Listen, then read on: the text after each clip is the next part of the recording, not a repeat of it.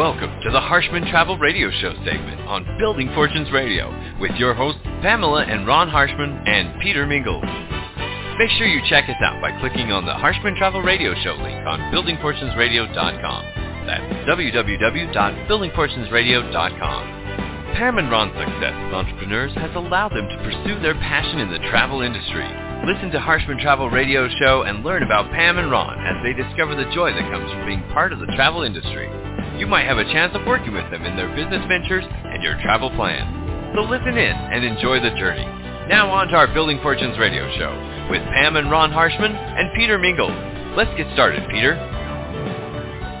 Hello, everyone. Peter Mingils here. You're listening to us on Building Fortunes Radio. It's www.buildingfortunesradio.com. It's Friday night. It's 8.30 p.m. Eastern Time for those people that are used to us.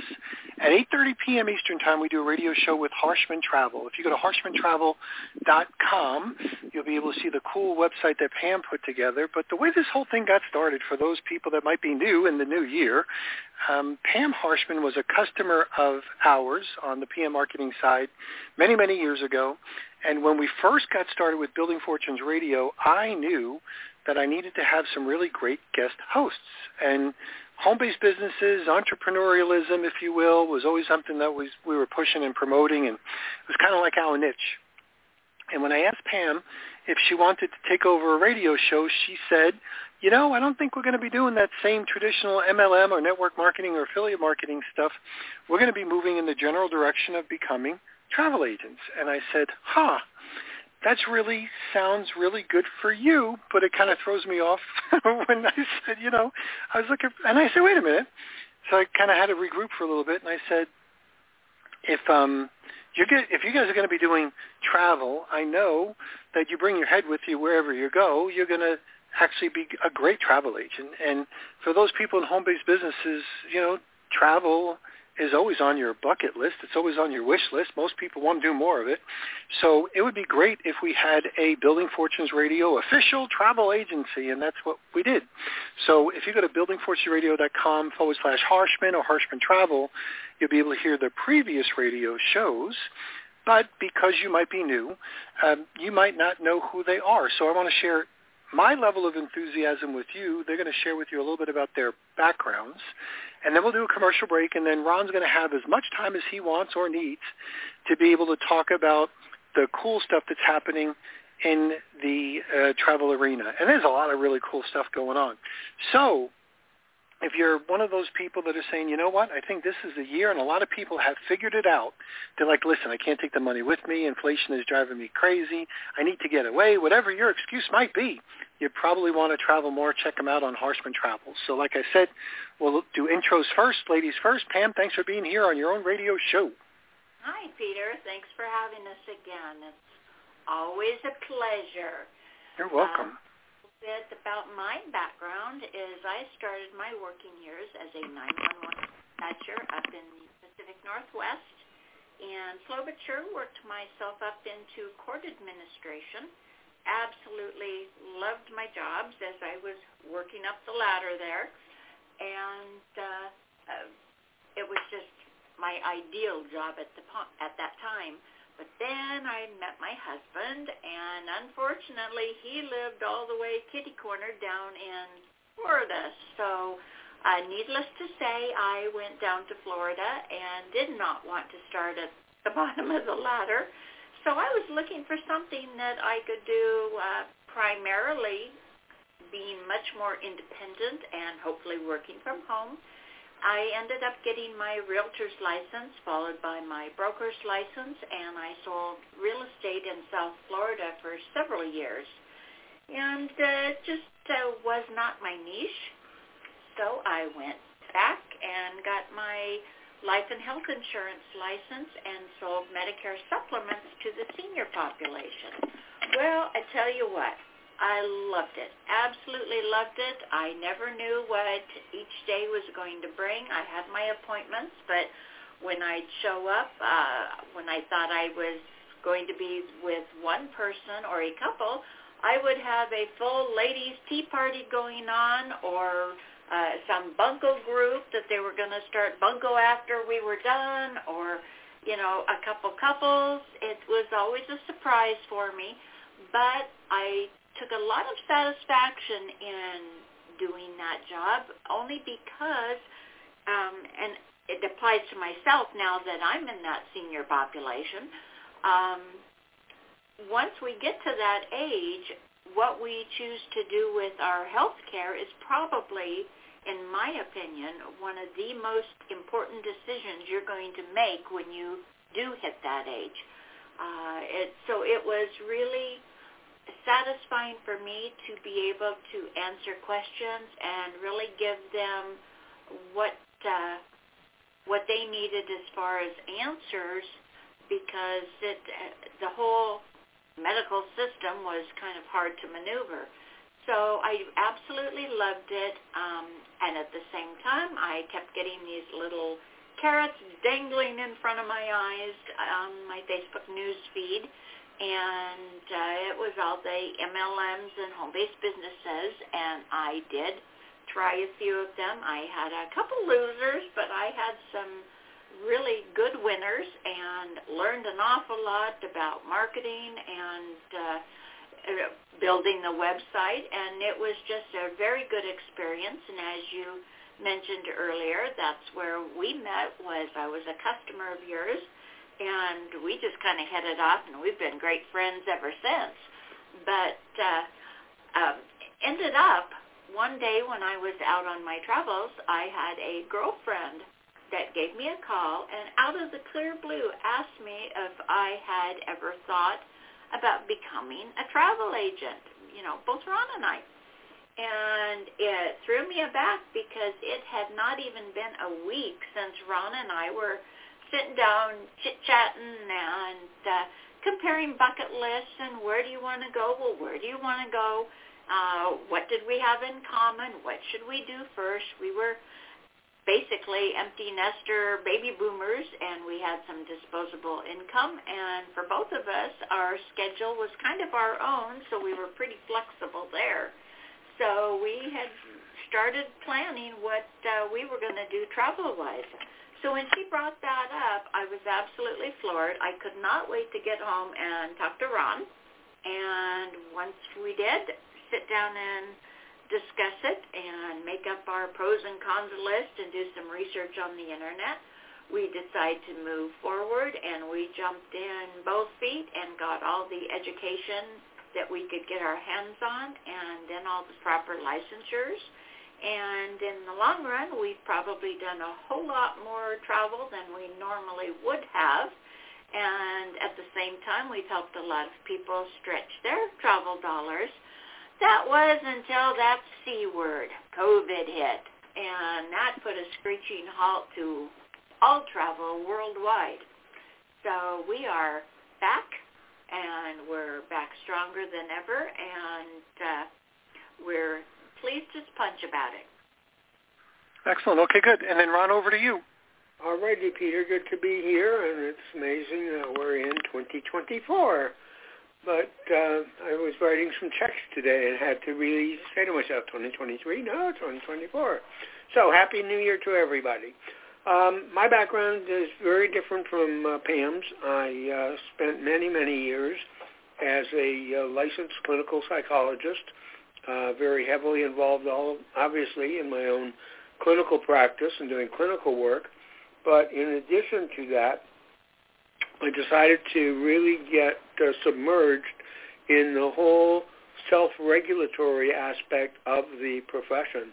When I first started out, a very good friend of mine, a mentor, uh, told me that she thought I should really look at getting involved in the Provincial Association of Psychologists, and uh, she felt I had a lot to contribute, but that I could also learn a lot, and uh, that it would be a very good uh, mix for me uh, to get involved in that arena. And I was very happy to follow her advice.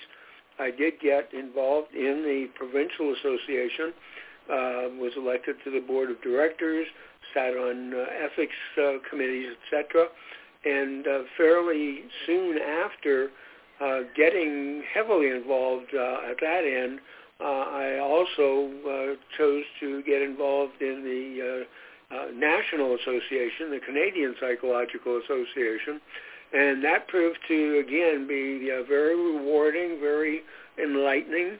Um, I was uh, fortunate to be elected as the chair of the applied division of that association, and again sat on several ethics uh, committees, professional affairs committees, uh, government interrelation committees, etc., and was also uh, appointed to represent the Canadian Association with the sister association here in the States, the American Psychological Association, and uh, was involved for, for many years and uh, really was surprised to see uh, what uh, most professionals, regardless of the profession, are totally unaware of in terms of the whole legal and uh, regulatory aspect of their profession and whether somebody is, you know, a, a lawyer or a doctor or a dentist or you know any uh, of the professions, most professionals get their uh, training and their licensing, etc. They join their uh, professional association and uh, perhaps attend uh, an annual convention or whatever, but are totally unaware of all the workings that go on behind the scenes uh, in terms of uh, the self-regulatory aspect uh, for sure.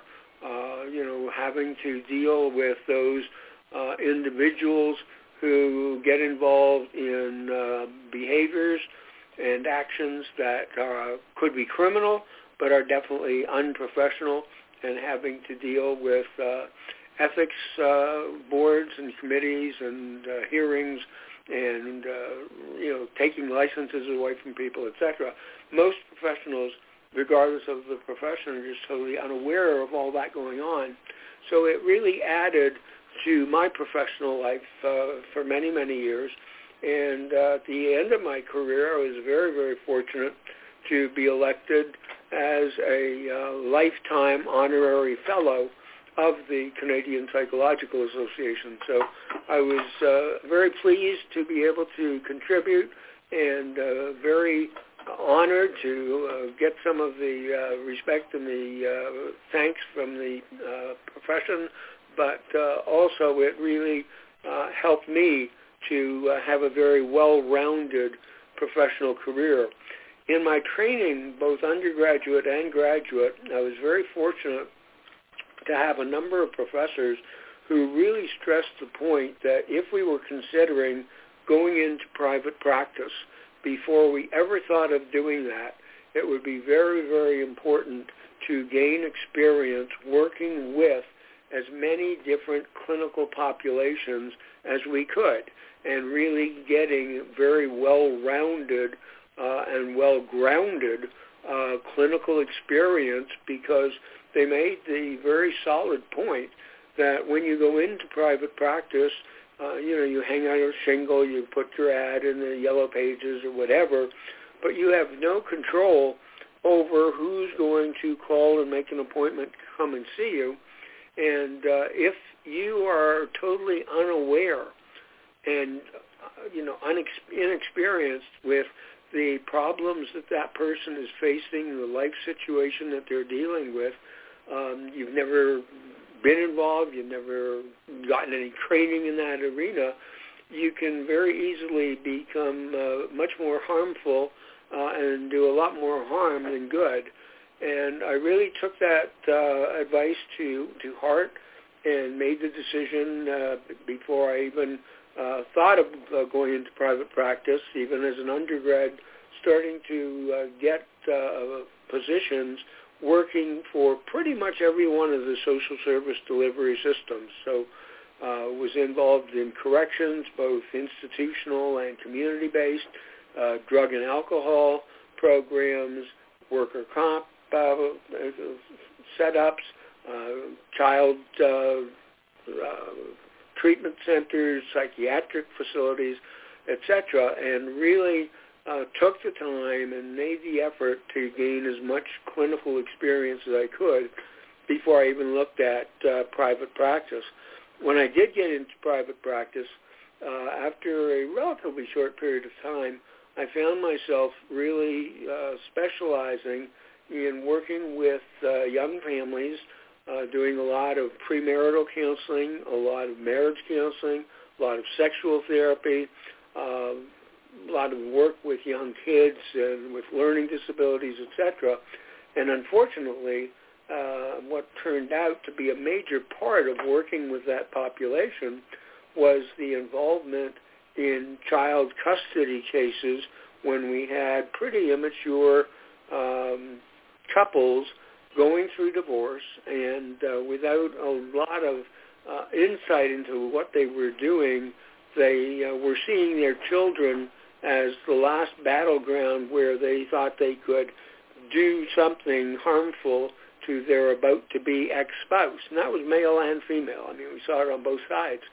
And as a result of that, I ended up being called as an expert in many of the legal uh, cases dealing with the question of uh, both custody and access.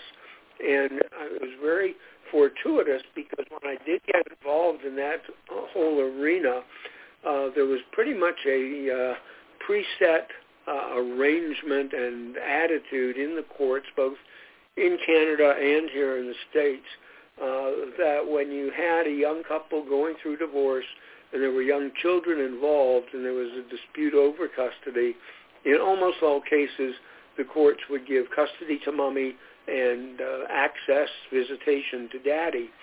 And although that was a okay thing in in many many cases, we started seeing too many cases where it was not only a uh, not a good situation, but it was a very negative and uh, unfortunately uh, destructive uh, situation in many cases.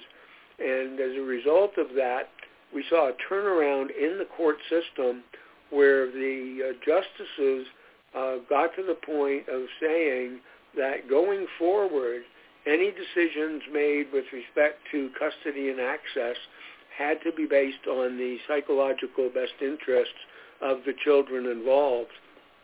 That was a very sane and very uh, important decision. Uh, unfortunately, though, though the decision was a good one, at the time, there was not really an established way of uh, being able to get the psychological best interests of the children uh, represented in the court system. Uh, we had uh, professionals, psychologists, uh, clinical social workers going in, uh, in most cases, as a hired gun for the attorney representing either the husband or the wife. And uh, although, although that was better than nothing, it certainly was not ideal. And I was very fortunate because at the time that I did start getting involved in that arena, I was able to work with a number of other uh, professionals, both uh, clinical psychologists and clinical social workers, uh, in putting together a standardized way to really evaluate the situation, determine the psychological best interest of the children, and uh, present that in court not as a hired gun for one party or the other, but really as a representative of the court and uh, obviously an unbiased uh, uh, person ready to go in and give uh, information about the psycho- psychological best interest and also be able to uh, deal with the ordeal of being a uh, witness in court where obviously one lawyer thinks you are great because you're representing custody for his or her client and the other attorney has the uh, professional responsibility of trying to tear you apart and uh, call you, uh, you know, uh, incompetent and unable to uh, come up with uh, good recommendations. And uh, just the experience of doing that over and over again is a uh, is something that many of the uh, my colleagues uh, refused to do. But we uh, we had a number of uh, people who were very concerned and very committed, and uh, we did establish a very good um, landmark of how to do that.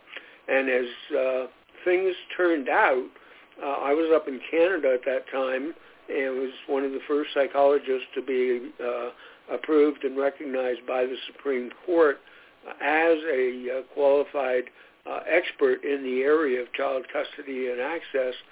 Uh, I was also uh, able to uh, move down to Florida and work with a forensic psychiatrist uh, in the uh, South Florida area who wanted uh, me to move down and uh, work with him, but to introduce the whole concept in the South Florida courts.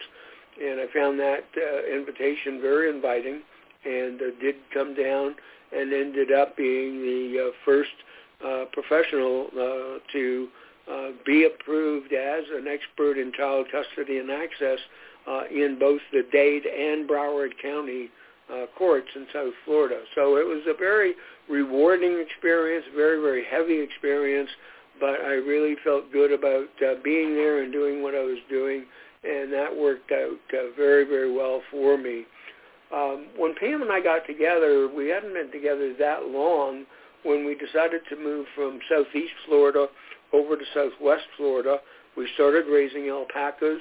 Pam, as uh, both of you were talking, uh, got involved in the um, home-based business multi-level marketing arena. And although I wasn't involved in it, I was fully supportive of her doing it. But when she came home and uh, said that she really wanted us to talk about the possibility of becoming professional travel consultants, that was something that just grabbed both of us. From my perspective, I saw it as an opportunity to really do exactly what I'd been doing in my clinical practice all those years, working with people, helping them look at alternatives and make decisions that would uh, affect their lives one way or the other. But in clinical practice, I was always dealing with people who were struggling in situations of uh, kids being arrested or uh, somebody getting involved in uh, alcohol or, or drug treatment or going through divorce or whatever. As a travel consultant, uh, we would be doing the same thing, helping people uh, turn on lights, hold up mirrors, uh, but we would be dealing with very happy situations, uh, people planning uh, weddings or honeymoons or retirement parties or uh, multi-generational family vacations, etc. So we talked about it. We uh, certainly decided that if we were going to do it, we would do it the right way. We would get the licensing and uh, training and all that. But we also made the decision that we would work very hard at finding those travel vendors with whom we could work and who we could support and recommend because they had the same uh, commitment to help their clients uh, get the most out of their travel time and, and funds. So we did that, and we were very, very happy to uh, connect with a, a number of the uh, cruise uh, companies. And as Pam indicated, um, it's very true that we have done a lot more traveling than we ever would have had we not gotten into that uh, arena. In any event, as usual, starting off the new year, I've uh, become uh, very verbose, so I will shut up and we can have our break. Totally okay. We're going to take a quick commercial break. We'll be right back, and Ron's going to give us good news. You can take as much time as we want on the other side. We'll be right there. You've been listening to the Harshman Travel Radio Show on Building Fortunes Radio with your hosts Pam and Ron Harshman and Peter Mingils. This special segment can be heard again with almost any device connected to the internet by going to buildingfortunesradio.com. That's www.buildingfortunesradio.com. Listen in often and get to know Pam and Ron. Go to the buildingfortunesradio.com website to listen in to the show. No matter where you're at in life, you can benefit by listening to and by working with Pam and Ron. Let them book your next cruise, vacation getaway, or group event. Listen to Harshman Travel Radio and witness their ability to pursue their dreams in the field they love. Thanks for listening. And now, back to the Harshman Travel Radio Show. And we are back. Peter Mingils here with Pam and Ron Harshman's going to actually go over the good news that's happening in the travel industry. And Ron, you can take as much time as you want. All righty. We've got some really exciting uh, announcements to make this week. A lot of uh, things going on that really cement the uh, vision that uh, you and I were kind of hoping for and semi-predicting during the uh, COVID fiasco Um, as I, I've said before, and I won't get heavily into the whole um, political aspect, but I, I really did uh, feel very definitely that the uh, American government, the U.S. government, uh, with COVID, was uh, doing the best they could to cripple the travel industry and for some reason in particular the cruise industry. And I, I was very uh, convinced that that was happening and that was real. And uh, during that time, uh, during the radio shows during that time, uh, Peter, as you recall, we spent a good deal of time talking about the, um, fact that all of the major cruise companies uh, were doing the best that they could. They were going along with uh, the crazy rules and regulations and stuff that was going on, but they were also committed to surviving and putting in lots of money to uh, update the ships and do some things that uh, obviously would help to control uh, health issues like COVID, uh, but at the same time making commitments for the future and uh, taking the stand that regardless of the efforts of the uh, U.S. Uh, government, uh, they would survive and come back bigger and stronger than ever before. And I'm very, very pleased to be able to report uh, pretty much weekly on things that are going on that are really uh, proving that that prognostication uh, was not only wishful thinking, but it was in fact uh, very accurate and solidly based. This week is no exception to that. Uh, to start off with, some general things happening in the uh, cruise industry. Uh, the uh, report came out uh, the the annual report of the cruise industry came out saying that a total of 30,250 new berths are being added to the cruise market in 2024.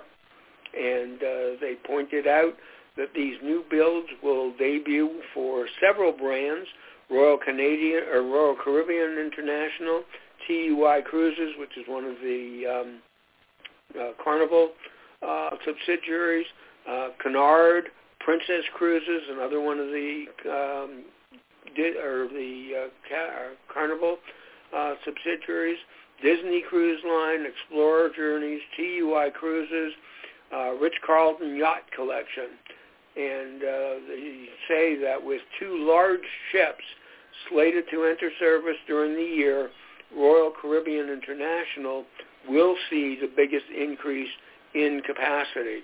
In addition to the 5,610 guest Icon of the Seas, which just got into Miami, um, the company is also interested, uh, introducing, I'm sorry, a uh, 5,714 guest Utopia of the Seas in July. So Royal Caribbean, without ex- uh, question, uh, will have, does have the largest um, cruise ships uh, on the seas, and uh, they are committed to go uh, in that direction. Uh, Princess Cruises, one of the uh, Carnival subsidiaries, is also adding a significant number of berths with the, baby, the debut of the Sun Princess. Um, and uh, they are uh, introducing a new ship class, and this 4,300 guest vessel will be the largest ever built for uh, Princess. Uh, other brands adding berths in the new year include uh, Virgin Voyages with a 2,770 guest Brilliant Lady, Silver Sea Cruises, 728 guest Silver Ray, and Viking with a 988 guest Viking Vela. And among the shipyards, the number of shipyards that are involved, Fincantieri leads the way in 2024 with a total of five ships. Meyer Werft and Chesapeake and Chantiers de l'Atlantique come next with two new vessels each, and Meyer Turku and uh, Split plan to deliver one ship each. Uh, American Cruise Lines, we've talked about this before, is welcoming two new ships in uh, 2024, and they are under construction here in Maryland at uh, Chesapeake uh, Shipyard, and they will each carry 109 guests. So you can see the diversity. We've got ships being built with uh, 109 guest capacity, and you've got uh, you know a 5,714 uh, guest ship on the other uh, end of the extreme, uh, and everywhere in between. So these 2024 new beds, uh, with an average of 2,218 guests, are coming in at a cost of over seven billion dollars. So talk about the industry coming back uh, stronger and better than ever before. Uh, I'm just very, very pleased to uh, be able to report uh, in that direction and on those things. A number of other main uh, announcements uh, for the end of 23, beginning of 24. Uh, Nassau Cruiseport ended 2023 with a record-breaking year. They welcomed 4,490,802 passengers aboard 1,210 ships during the year. And that figure represents a 14% increase compared to the previous record set in 2019. Uh, the port was reporting several record-breaking achievements. Uh, in March, the port exceeded its one-day passenger record by welcoming 28,554 visitors. Um, in December, they surpassed that and had 29,316 uh, visitors. So they uh, exceeded their annual pri- uh, passenger target of 4.2 million guests and uh, set a new record of almost 4.5 million. So when you see the different ports, and we've talked about this many times, um, when you look at the cruise industry, it's not only focusing on having an effect uh, on the obviously the company, its employees, the passengers, etc. They also are maintaining significant involvement in the ports of call and those uh, areas and all of the people and the economy of those areas. And it's just uh, nice to see uh, how broad uh, spread the impact is of the cruise industry and seeing it come back uh, stronger and better than ever is just very, very, very rewarding. Uh, the Icon of the Seas uh, did arrive in Miami. Its inaugural uh, voyage will be going out on January the 27th, and that maiden voyage will be a seven-night Eastern Caribbean and perfect day sailing includes visits to Basseterre, St. Kitts, St. Thomas, U.S. Virgin Islands, as well as the line's uh, private island destination, uh, Coco Cay in the Bahamas. And following its maiden sailing, the Icon will operate week-long Caribbean voyages, sailing round trip from Miami, and uh, those destinations include Costa Maya, Cozumel in Mexico, Philipsburg, St. Martin, and Roatan, Honduras. So again, a big, big ship with all kinds of new programmings and uh, new kinds of activities uh, on the ship um, and new itineraries, and it's just uh, very, very nice to uh, to see. Um, some other uh, major uh, improvements and, and growth reports. Obviously, Royal Caribbean Group has the uh, largest ships.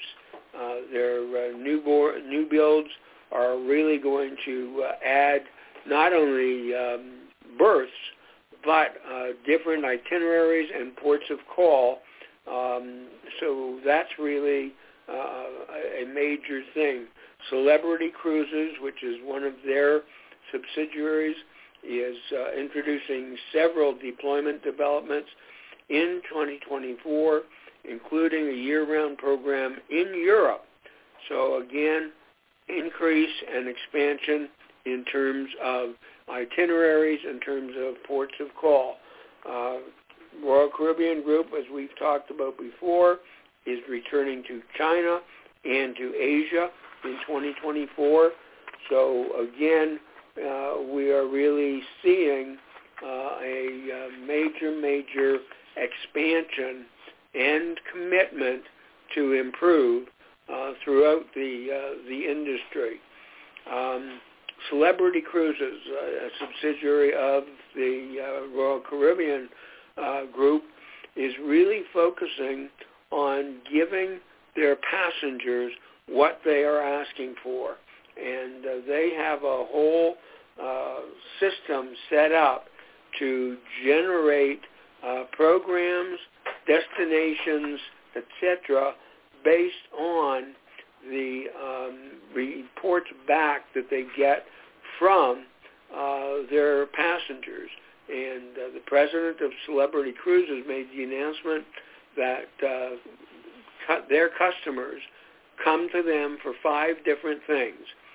Service, first and foremost, accommodations, destinations, and uh, great culinary as well as entertainment.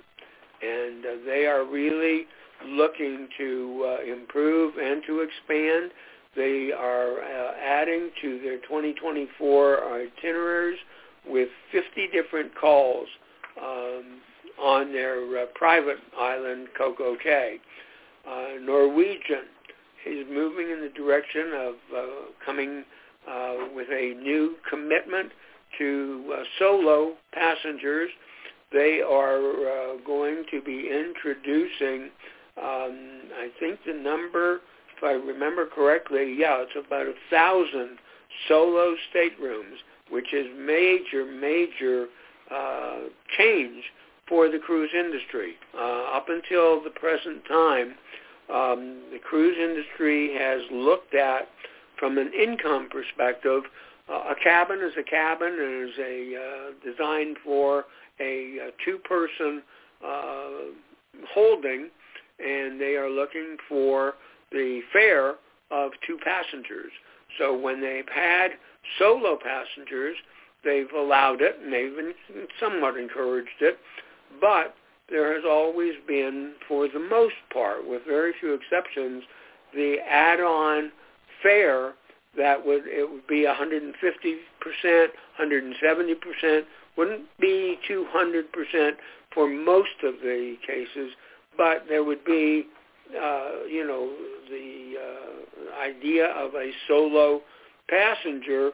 Uh, they would have an increase to the price being charged. In addition to that, the uh, number of cabins where they would allow uh, solo occupation were for the most part inside cabins, which uh, you know are the lowest priced cabins on the ship. Uh, Norwegian is going ahead uh, with a, like I said, a thousand new uh, staterooms, and for the first time, they will have three different categories. There will be solo inside, solo ocean view, and solo balcony. So people, um, you know, were, would be able to travel solo, and they are aiming to uh, keep the price differential down and to give solo uh, passengers um, a, a much bigger choice in terms of the type of stateroom that they would uh, be able to uh, to uh, book for. Um, number of world cruises. This is something that is really, uh, in my estimation and my experience, I'm finding a significant increase in the number of the uh, long, long uh, sailings that are going on. Uh, Holland America's Asia cruise season will explore over 50 ports acro- uh, across 11 countries from September 25 through April 26. and uh, they will be um, a strong focus on Japan with 24 different ports of call, as well as visits to Cambodia, China, Indonesia, Malaysia, the Philippines, Singapore, South Korea, Taiwan, Thailand, and Vietnam. Uh, so we're again seeing a real expansion of um, the opportunities for people to experience uh, with a cruise vacation. And uh, just a number of the highlights uh, of the 25-26 Asia season. They're visiting a total of 51 ports, including 24 in Japan, exploring more than 50 UNESCO World Heritage Sites, and they will have overnight calls in Shanghai, China, uh, Bangkok, Thailand, Manila, Hiroshima, uh, and Seoul. And uh, the North Pacific crossing will go between Seattle and uh, Yokohama. And uh, just the number of uh, opportunities that are out there. I know that a number of our listeners, uh, I'm sure, are, are saying, wow, that's nice for the people who can afford it both time and money-wise. But it's something that I, I would certainly recommend people to realize that the cruise vacation is without any question the best use of vacation dollars. There is no comparison to the value that one receives uh, taking a cruise uh, compared to any particularly uh, land-based vacation. Uh, there just is no no comparison, and I think that uh, people are realizing that, and more and more people are uh, are really uh, working in the direction of planning uh, cruises to celebrate various uh, things going on in their lives. Uh, we're seeing a lot more multi-generational vacations being planned, a lot more retirement party vacations being planned, um, and uh, also certainly uh, anniversary and uh, you know renewal of vows, etc. We're just seeing a major, major increase in the kinds of things that people are looking for and uh, experiencing in their uh, vacation um, portfolios. So again, I'm sorry I've gone so far over in time, Peter, but uh, I will try not to be so verbose next time in uh, introdu- introductions. But again, I would uh, strongly suggest to anybody listening who is thinking of taking a cruise vacation, um, either very soon or sometime out in the future, uh, give us a call. Let us know what you're looking for, and uh, we will do our best to come up with a number of uh, options available to you. And as I have stressed over and over again, uh, it is so easy to get great value for your vacation. Take advantage of the specials that are going on with each one of the cruise lines. Make a small deposit that is 100% refundable uh, as long as you say you need that refund before the final deposit date. And um, if you end up not being able to go, you uh, lost nothing. If you end up being able to go, uh, you've gotten a, a lock-in on a tremendous vacation at a great price. So um, give us a call. All great news. Um, for those people, if you go to buildingfortunesradio.com forward slash Harshman, or you go directly to harshmantravel.com, you'll be able to see this great news. And the one thing, Ron, you said a little bit earlier, cruising seems to be the best deal. I think it's separating itself from anything that might be second. I mean, there's just no even comparison. It's just distancing. Right. It's just been amazing. It's it's really truly amazing, and the stuff that they're doing. Um, as I've been obviously listening to these radio shows, it's just phenomenal, just crazy good. so Very we'll see everybody true. next week. Yep. Thanks, everyone. Catch you next time. Ladies, have a good week. And again, uh, enjoy the uh, 2024. You've been listening to the Harshman Travel Radio Show segment on Building Fortunes Radio with your hosts Pam and Ron Harshman and Peter Mingils. Be sure to check out the BuildingFortunesRadio.com website to hear previous radio shows with Pam and Ron Harshman and Peter Mingils. Pam and Ron's success as entrepreneurs has allowed them to pursue their passion in the travel industry. Listen to Harshman Travel Radio Show and learn about Pam and Ron as they discover the joy that comes from being part of the travel industry. It's been our privilege to have you listen in. Pam and Ron Harshman and Peter Mingils and I want to say thanks for listening and ask you to spread the word, tell a friend, join our newsletter, and go make a difference in your world.